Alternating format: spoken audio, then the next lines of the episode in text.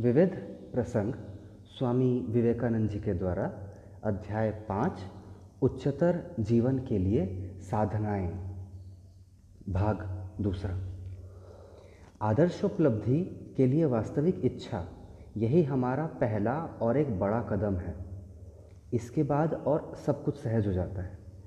इस सत्य का आविष्कार भारतीय मन ने किया। यहाँ भारतवर्ष में सत्य को ढूंढ निकालने में मनुष्य कोई कसर नहीं उठा रखते। पर वहाँ पाश्चात्य देशों में मुश्किल तो ये है कि हर एक बात इतनी सीधी कर दी गई है। वहाँ का प्रधान लक्ष्य सत्य नहीं है वरण भौतिक प्रगति है। संघर्ष एक बड़ा पाठ है, ध्यान रखो। संघर्ष इस जीवन में एक बड़ा लाभ है। हम संघर्ष में से होकर ही अग्रसर होते हैं। यदि स्वर्ग के लिए कोई मार्ग है तो वो नरक में से होकर जाता है। नरक से होकर स्वर्ग, यही सदा का रास्ता है। जब जीवात्मा परिस्थितियों से मुकाबला करते हुए मृत्यु को प्राप्त होता है, जब मार्ग में इस प्रकार उसकी सहस्रों बार मृत्यु होने पर भी वो निर्भीकता से संघर्ष करता हुआ आगे बढ़ता है और बढ़ता जाता है, तब वो महान शक्तिशाली बन जाता है और उस आदर्शों पर हंसता है जिसके लिए वो अभी तक संघर्ष कर रहा था। क्योंकि वो जान लेता है कि वो स्वयं आदर्श से कहीं अधिक श्रेष्ठ है।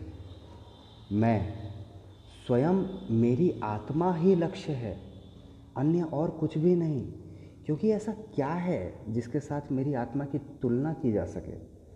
स्वर्ण की एक थैली क्या कभी मेरा आदर्श हो सकती है? कदापि नहीं। मेरी आत्मा ही मेरा सर्वोच्च आदर्श है। अपने प्रकृत स्वरूप की अनुभूति ही मेरे जीवन का एकमात्र ध्येय है। ऐसी कोई वस्तु नहीं है जो संपूर्णतया बुरी हो। यहाँ शैतान की भी उसी भांति उपयोगिता है जैसे कि ईश्वर की। नहीं तो शैतान यहाँ रहता ही नहीं। जैसा मैंने तुमसे कहा ही है, हम नरक में से होकर स्वर्ग की ओर प्रयाण करते हैं। हमारी भूलों की भी यहाँ उपयोगिता है। बढ़े चलो। यदि तुम सोचते हो कि तुमने कोई अनुचित कार्य किया है तो भी पीछे फिर कर ना देखो। यदि पहले तुमने इन गलतियों को न किया होता तो क्या तुम विश्वास करते हो कि आज तुम जैसे हो, वैसे कभी हो सकते थे? अतः अपनी भूलों को आशीर्वाद दो। वे अदृश्य देवदूतों के समान रही हैं। तुम धन्य हो दुख, धन्य हो सुख। तुम्हारे मत्थे क्या आता है इसकी परवाह ना करो। आदर्श को पकड़े रहो, आगे बढ़ते चलो। छोटी छोटी बातों और भूलों पर ध्यान मत दो।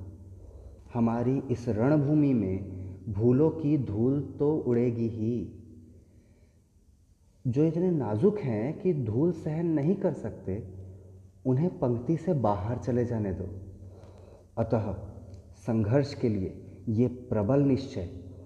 ऐहिक वस्तुओं की प्राप्ति के लिए हम जितना प्रयत्न करते हैं, उससे सौ गुना अधिक प्रबल निश्चय।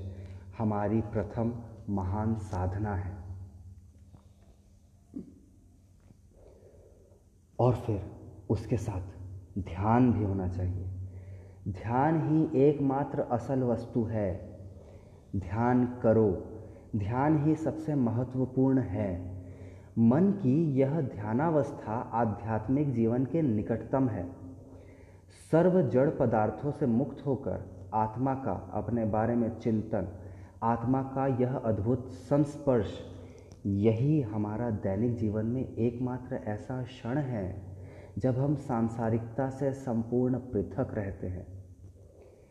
शरीर हमारा शत्रु है और मित्र भी। तुम में से कौन दुख सहन कर सकता है? और यदि किसी चित्रकारी में तुम दुख का दृश्य देखो तो तुम में से कौन उसे सहन नहीं कर सकता? कारण यह है कि हम चित्र से अपने को एक नहीं करते, क्योंकि चित्र असत है, अवास्तविक है। हम जानते हैं कि वो एक चित्रकारी मात्र है। हम उसके कृपा पात्र नहीं बन सकते, वो हमें चोट नहीं पहुँचा सकता। यही नहीं, यदि पर्दे पर एक भयानक दुख चित्रित किया गया हो तो शायद हम उसका मज़ा भी ले सकते हैं। हम चित्रकार की कला की बड़ाई करते हैं हम उसकी असाधारण प्रतिभा पर आश्चर्यचकित हो जाते हैं। ये जानकर भी कि चित्रित दृश्य भयं, भयंकरता की कठोरतम अभिव्यक्ति है। इसका रहस्य क्या है जानते हो? अनासक्ति ही इसका रहस्य है। अतएव केवल साक्षी बनकर रहो। जब तक मैं साक्षी हूँ, इस भाव तक तुम नहीं पहुँचते। तब तक प्राणायाम व योग की भौतिक क्रियाएँ इत्यादि किसी काम की नहीं। यदि खूनी हाथ तुम्हारा गर्दन पकड़ ले तो कहो, मैं साक्षी हूँ, मैं साक्षी हूँ। कहो, मैं आत्मा हूँ, कोई भी बाहरी वस्तु मुझे स्पर्श नहीं कर सकती।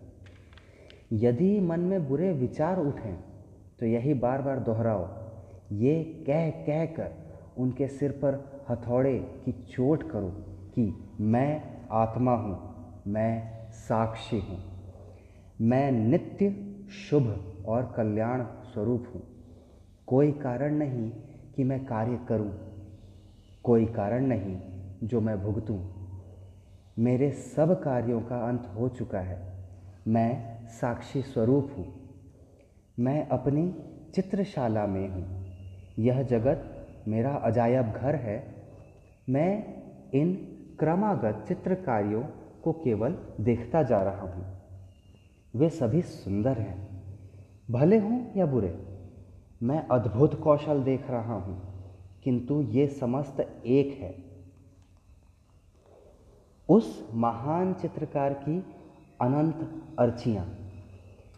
सचमुच किसी का अस्तित्व नहीं है, न संकल्प है न विकल्प। वे ही सब कुछ हैं।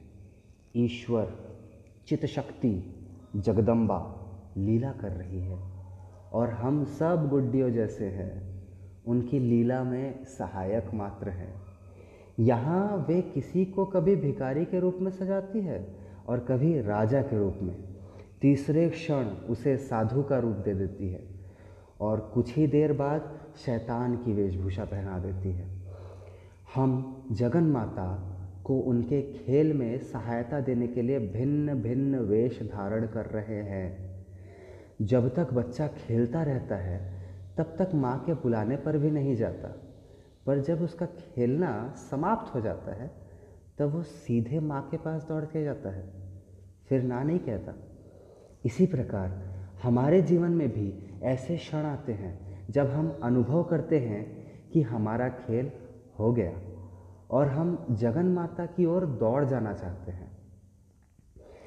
तब हमारी आँखों में यहाँ के अपने समस्त कार्यकलापों का कोई मूल्य नहीं रह जाता।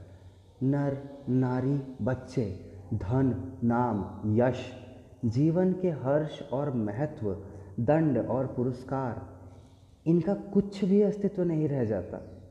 और समस्त जीवन उड़ते दृश्य जान पड़ता है। हम केवल देखते हैं अनंत ताल लहरी को किसी अज्ञात दिशा में बहते हुए, बिना किसी छोर के, बिना किसी उद्देश्य के। हम केवल इतना ही कह सकते हैं कि हमारा खेल हो चुका। आप सुन रहे थे अंकुर बैनर्जी को। आपका दिन शुभ हो।